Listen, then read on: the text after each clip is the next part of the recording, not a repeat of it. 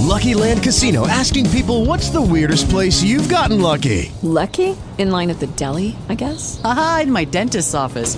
More than once, actually. Do I have to say? Yes, you do. In the car before my kids' PTA meeting. Really? Yes. Excuse me, what's the weirdest place you've gotten lucky? I never win and tell. Well, there you have it. You can get lucky anywhere playing at LuckyLandSlots.com. Play for free right now. Are you feeling lucky? No purchase necessary. Void where prohibited by law. 18 plus. Terms and conditions apply. See website for details. With the Lucky Land slots, you can get lucky just about anywhere.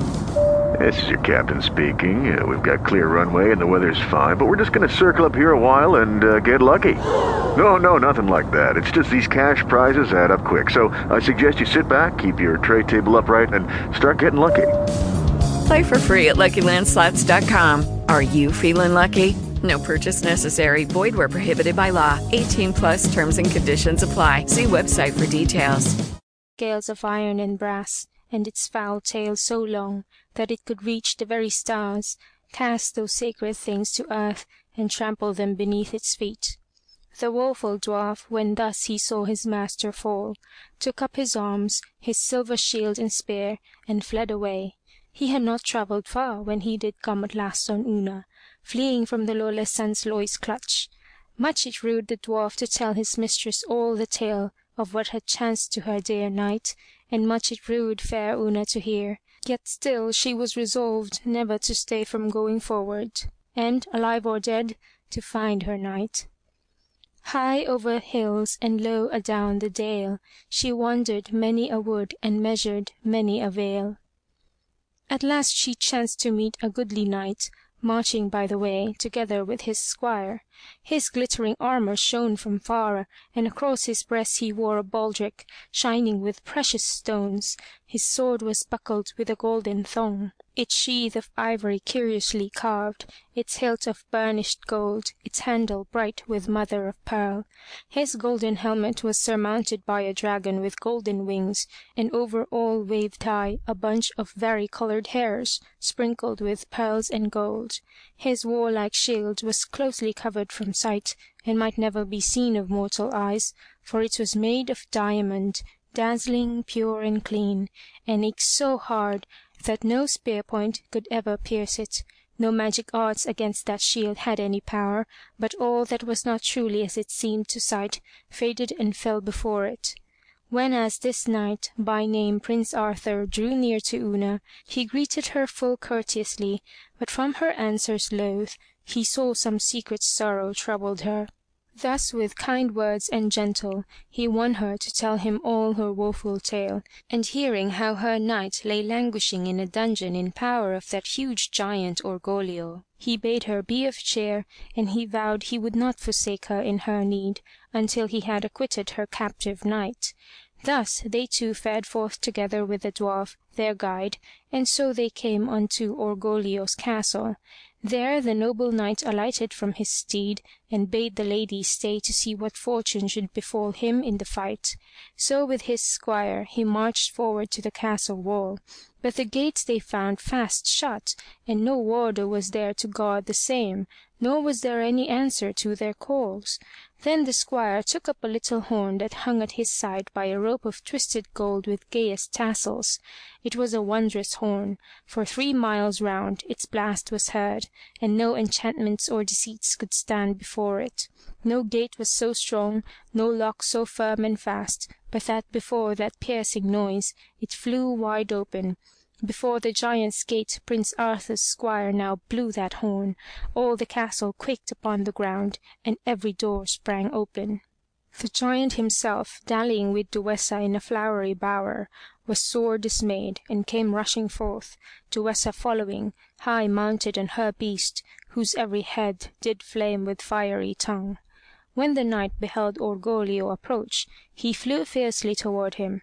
Orgoglio, lifting up his dreadful club all armed with ragged snubs and knots, thought to have slain him with a single blow, but wary Arthur leapt aside, so that the mighty mace, missing its mark, embedded itself within the earth, and while the giant bending, struggled to free the encumbered club, Prince Arthur with his shining blade clove off his left arm, so that the giant roared and bellowed with rage and pain. Then came Duessa rushing with her beast to the defence of Orgoglio.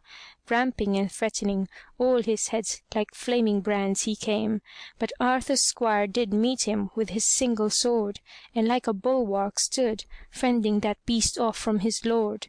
Then false Duessa, full of wrath, took from a golden cup which she still bore from working magic arts, a secret poison that she sprinkled on the squire, so that his strength and courage fled, and he fell helpless to the ground.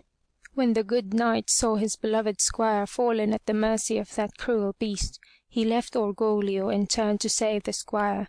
With his stout blade he smote one of the monster's heads and clove it to the teeth. Thereat the creature ramped and scourged the empty air with his long tail, and would have cast his rider from his back, had not the giant come to succor her. With all the force of his two arms now joined in one, he raised his club and smote Prince Arthur on the shield, so that he hurled him to the ground.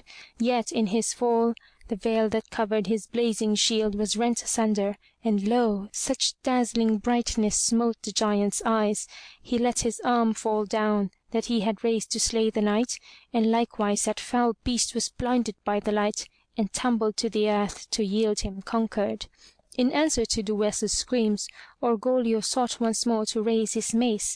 It was in vain.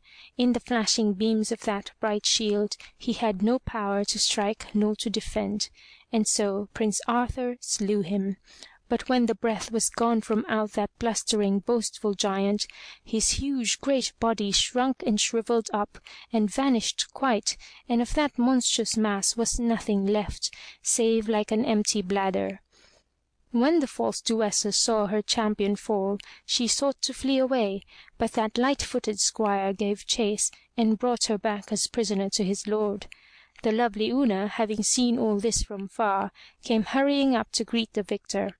Then Prince Arthur entered without delay into the castle. None but a doting old porter, most ignorant and infirm, stood there to bar his passage, and so he passed him by and made his way through all the length and breadth of that rich castle. Nowhere did he find the Red Cross Knight until he came at last unto a fast locked door, wherein there was a little grate.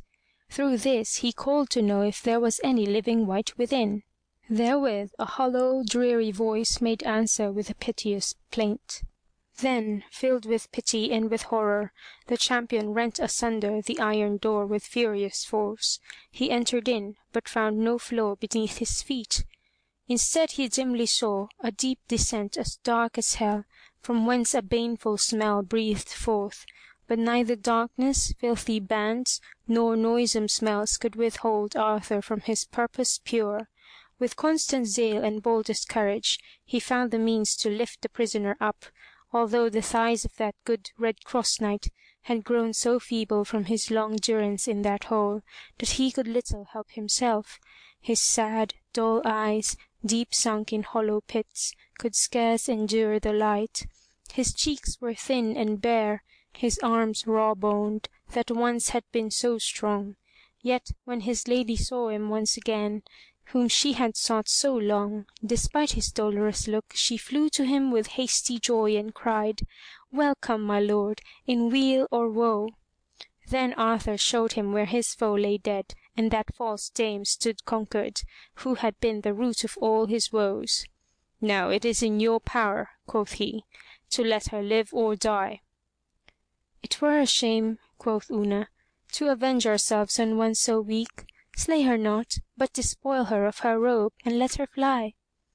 So they stripped the witch of all her royal robes and ornaments and jewels, and when she stood despoiled of all this outward show, their eyes beheld her truly as she was, a loathly, wrinkled hag, ill favored, fearsome, old, her gums all toothless, and her head quite bald. She had a fox's tail and monstrous feet, one like an eagle's claw, one like a bear. Such then, said Una, as she seemeth here, such is the face of falsehood, such the sight of foul Duessa when her borrows light is laid away and counterfeiting known. Thus unmasked, and knowing all men saw her as she was, the false witch fled to the wilderness to hide her shame in rocks and caves. But Una and the two knights abode for a space within the castle to rest themselves. Then those two knights swore true friendship to one another, and parted to go their several ways. Una and her knight set forth once more to rescue Una's parents from the dragon. Yet soon adown the long white road they saw come galloping toward them fast a knight dishevelled, pale, his hair on end for horror. About his neck he wore a hempen rope and seemed to flee as if in terror of some fearsome thing. Scarce could the Red Cross Knight prevail on him to stay and tell his tale. He fled, he said, from an old man who had met him and a friend of his returning from a quest whereon they had not met success, and that old man had spoken first with honey words, but later subtly, cunningly. He argued that they two were good for naught, could never Don't you love an extra $100 in your pocket? Have a TurboTax expert file your taxes for you by March 31st to get $100 back instantly. Because no matter what moves you made last year, TurboTax makes them count. That means getting $100 back and 100% accurate taxes only from Intuit TurboTax. Must file by 331. Credit only applicable to federal filing fees with TurboTax full service. Offer can be modified or terminated at any time.